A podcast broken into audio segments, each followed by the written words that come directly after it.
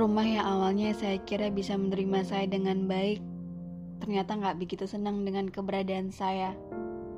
Mungkin kalian pernah bertemu dengan satu orang yang pernah sangat kalian yakini kalau dia adalah orangnya. Iya, dia yang saya pikir adalah orang yang bisa menerima saya lebih dari diri saya sendiri. Orang yang bisa memahami sikap saya lebih dari yang saya kira. Ternyata saya salah. Lima tahun kenal sama dia, banyak membawa rasa senang dan sedih di hidup saya. Dulu saya selalu berpikir, kalau kita udah gak sama-sama, apakah saya akan bisa menemukan orang lain yang sempurna dia? Orang yang bisa begitu hebat menenangkan diri saya yang mudah banget emosi, yang gampang banget terbawa suasana. Kalau kita udah gak sama-sama lagi, nanti saya bahagianya sama siapa?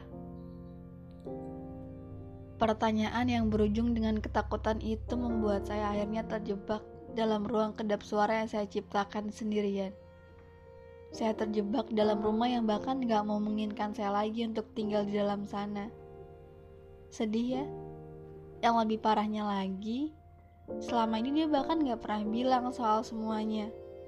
Dia gak pernah bilang kalau ternyata selama ini dia gak senang selama saya tinggal di sana. Dia cuma bisa diem dan milih untuk pergi lalu kembali di saat merasa bosan. Dan bodohnya, saya dengan tangan terbuka selalu mau nerima dia lagi. Kayak mau sejauh apa pun jalannya, saya akan terpulang ke dia pada akhirnya. Udah sejak lama saya coba disadarkan sama orang terdekat saya untuk cepat-cepat pindah, untuk nemuin rumah baru. Tapi selama ini, saya selalu menutup kuping, menutup mata saya dan berpikir bahwa semua yang mereka katakan tentang dia itu salah, sampai akhirnya saya merasakan itu sendiri. Teman-teman saya udah bosan karena kalau setiap ketemu mereka, kayak nggak ada topik lain yang saya bahas kalau bukan tentang dia. Saya juga udah bosan banget gitu kalau dipanggil layangan yang mau aja ditarik ulur perasaannya sama dia. Awalnya saya pikir kalau sebenarnya ini bukan salah dia sepenuhnya. Salah saya yang emang dari awal gak pernah mau menambahkan status lebih di antara kami. Saya yang terlalu takut untuk mulai suatu hubungan yang lebih serius, tapi kadang juga mau dianggap. Aneh kan? Sampai akhirnya ya, waktu itu di sore hari, ada laki-laki yang membuat saya sadar dan itu menjadi alasan kenapa saya menuliskan ini sekarang. Waktu itu saya menceritakan tentang bagaimana hubungan saya sama seseorang yang sedang kita bahas dari tadi. Saya menceritakan bahwa ternyata nggak mudah menyimpan perasaan selama lima tahun dari balik kata pertemanan. Nggak mudah untuk saya bilang kalau saya cuma mau temenan aja ke dia. Padahal sebenarnya saya berharap lebih dari itu. Terus dia tanya, apa alasan yang membuat saya bertahan selama itu? Dan pas saya bilang kalau saya bertahan karena takut kehilangan, dia diam sebentar, terus gak lama dia senyum dan bilang, Dak, tahu nggak kenapa hati dan perasaan kamu itu bisa nggak sinkron? Itu karena sebenarnya hati kamu butuh pengakuan, tapi otak kamu nolak karena ketakutan yang sebenarnya belum tentu bakal kejadian. Lagian bukan cinta namanya kalau harus menyakiti salah satu pihak di antaranya. Dan kalau udah gak nyaman, mendingan pergi deh. Gak usah langsung nemuin rumah baru. Seenggaknya, istirahatin dulu hati kamu dari perasaan gak nyaman kayak gitu. Pernyataan dia itu ngebuat saya gak bisa tidur sampai jam 3 pagi. Berkali-kali saya mikirin kata demi kata yang orang itu bilang. Ada benernya juga kayaknya. Karena selama hampir lima tahun saya kenal sama dia, saya nggak pernah nanya apakah diri saya capek atau enggak, apa saya butuh istirahat atau enggak. Karena ternyata perjalanan yang saya tempuh udah cukup panjang. Mungkin ini udah waktunya saya menyerah. Saya berhenti, bukan sama diri saya, tapi sama dia saya harus berhenti dari perjalanan panjang saya sama dia. Gak ada salahnya juga kalau saya harus putar balik arah dari dia. Karena mungkin ketika saya putar balik, saya menemukan jalan baru yang bisa lebih memberikan saya pengalaman serta perasaan baru yang jelas lebih utuh. Di podcast saya yang pada kalimat ini aku melepasmu, ya saya buat podcast itu setelah berhari-hari saya memikirkan ucapan yang dia bilang. Dan seperti yang saya sampaikan di sana bahwa pas saya mau melepaskan dia itu emang gak mudah. Ada aja halangannya. Kayak sebenarnya ada satu hal yang belum saya sampaikan ke kalian. Jadi sehari sebelum Idul Fitri kemarin, Tiba-tiba dia mengirimkan saya pesan. Kira-kira begini pesannya. Dak, di rumah nggak? Aku ke rumah ya, mau bawain kue lebaran. Saya jelas kaget. Setelah hampir tiga bulan, ruang obrolan itu saya mute, saya anggap mati. Lalu ternyata kembali hidup. Lalu saya bilang ke ibu saya, saya bacain pesan yang dia kirimkan sama dia.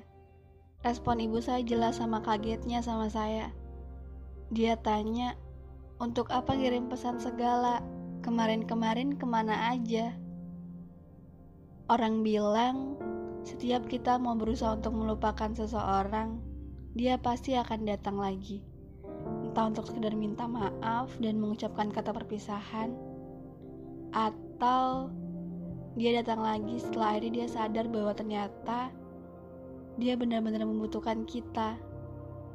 Dan saat itu saya nggak tahu apa maksud dan tujuan dia untuk datang lagi.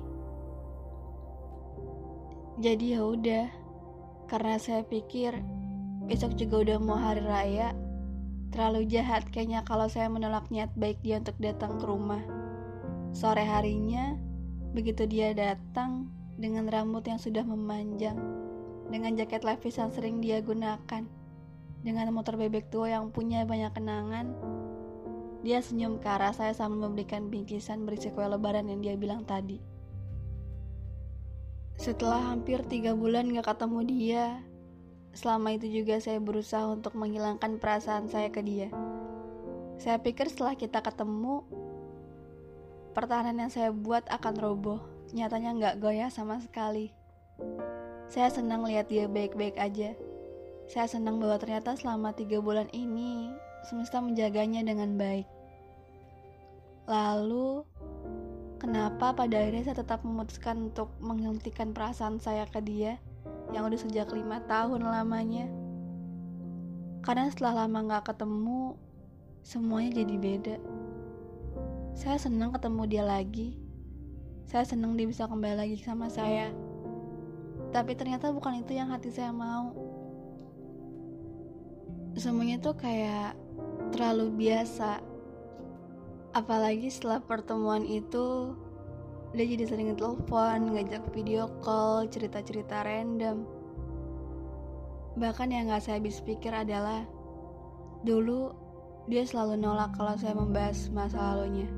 Dan sekarang, dia jadi lebih terbuka sama saya soal masa lalunya dia jadi sering cerita kalau mantan pacarnya ternyata masih suka hubungin dia. Saya pengen nanya gitu, buat apa sih? Kenapa baru sekarang? Kenapa baru sekarang bersikap manis sampai sebegininya? Kenapa baru kayak gini di saat bahkan perasaan sama-sama kamu tuh udah kadaluarsa? Tapi lagi-lagi saya terlalu takut untuk nanya hal itu ke dia. Dan surat ini akan jadi surat terakhir yang saya tulis untuk dia. Akan jadi cerita terakhir juga yang saya buat tentang dia. Selama lima tahun ternyata saya menghidupkan ceritanya sendirian. Selama lima tahun ternyata saya menulis surat dan berharap bahwa semoga dia sampai. Dan dia baca ternyata alamat yang dia kasih salah. Jadi suratnya gak benar-benar sampai ke dia. Mungkin sampai di tempat yang gak pernah saya tahu atau mungkin juga langsung dibuang. Dan kalau dia dengar ini, hai, makasih ya, udah membuat hidup saya penuh berwarna selama lima tahun ini. Kalau nggak ada kamu, mungkin saya nggak akan bisa ada di sini sekarang. Seperti yang teman-teman saya bilang, Saya berhak untuk mendapatkan yang lebih baik dari kamu. Makasih ya, udah mau menerima saya dengan apa adanya. Makasih untuk gak pernah nuntut saya untuk jadi apa dan siapa. Sekarang, kamu gak perlu repot-repot jadi rumah untuk perempuan cerewet dan nyebelin kayak saya gini. Dan begitu surat ini sampai di kamu, saya mau gak cuma saya yang pergi, tapi kamu juga. Kita butuh peta baru untuk menemukan perjalanan baru. Kita butuh menyerah sekali dari rasa capek yang selama ini jadi beban. Dan saya mau kalau nanti semesta mempertemukan saya dengan kamu lagi, mungkin di masa yang akan datang. Saya mau kita bertemu sebagai dua individu yang baru, sebagai dua individu yang sudah sembuh dari luka lama. Jadi, sampai jumpa, kamu. thank you